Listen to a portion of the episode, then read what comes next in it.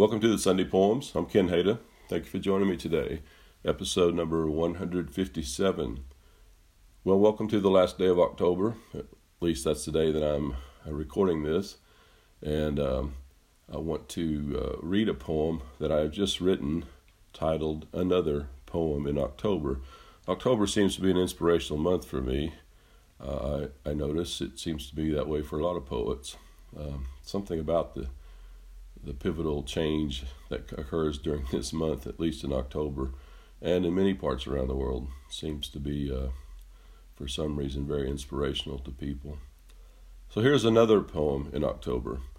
When dew glistens on grass spent with the weight of sun, cottonwood leaves, for now, calm as stained glass, velvet green oaks turning brown in cool nights and blue sky, this world knows me best. I seem born for these days when solitude seems right and the aggravation of everything is a forgotten corpse buried years ago. Its only value now the nutritious soil from which springs yellow flowered weeds in April, hardy green stalks, until December's death. Its only legacy that which I allow in unguarded moments when memory leaks from a broken pipe dripping until too much of everything floats into a pool of self pity. But October, with its healing way, comes from nowhere, built on the scaffold of north wind, violent, unforgiving, but eventually settling among the foliage into the soil of a place that writes another poem, the way anything good satisfies, the way something ultimate feels. So that's another poem in October. And I'd like to read one of William Butler Yeats's poems in October. It's titled The Wild Swans at Coole. And um, it comes from the book by that same title.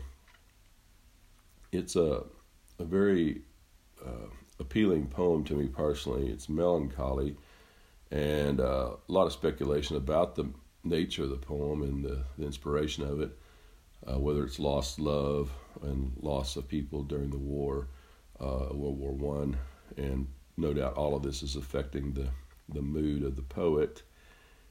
The wild swans at Coole, he simply the persona of the poem is basically implying a contrast between his own ability to move, to change locations, to uh, change emotional location.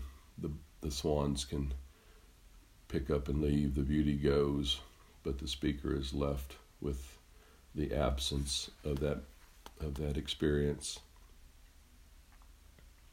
The wild swans at Coole. The trees are in their autumn beauty, the woodland paths are dry.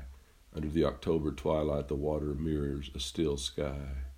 Upon the brimming water among the stones are nine and fifty swans. The nineteenth autumn has come upon me since I first made my count. I saw, before I had well finished, all suddenly mount and scatter, wheeling in great broken rings upon their clamorous wings. I have looked upon those brilliant creatures, and now my heart is sore. All's changed since I, hearing at twilight, the first time on this shore, the bell beat of their wings above my head trod with a lighter tread. Unwearied still, lover by lover, they paddle in the cold, companionable streams or climb the air. Their hearts have not grown old. Passion or conquest wander where they will, attend upon them still. But now they drift on the still water, mysterious, beautiful. Among what rushes will they build? By what lake's edge or pool delight men's eyes when I awake some day to find they have flown away. The Wild Swans at Coole, written in 1917 by William Butler Yeats. Thank you for joining me. You may find information about my books and my other work at kenhada.org. Until next week, I'm Ken Hada with the Sunday Poems.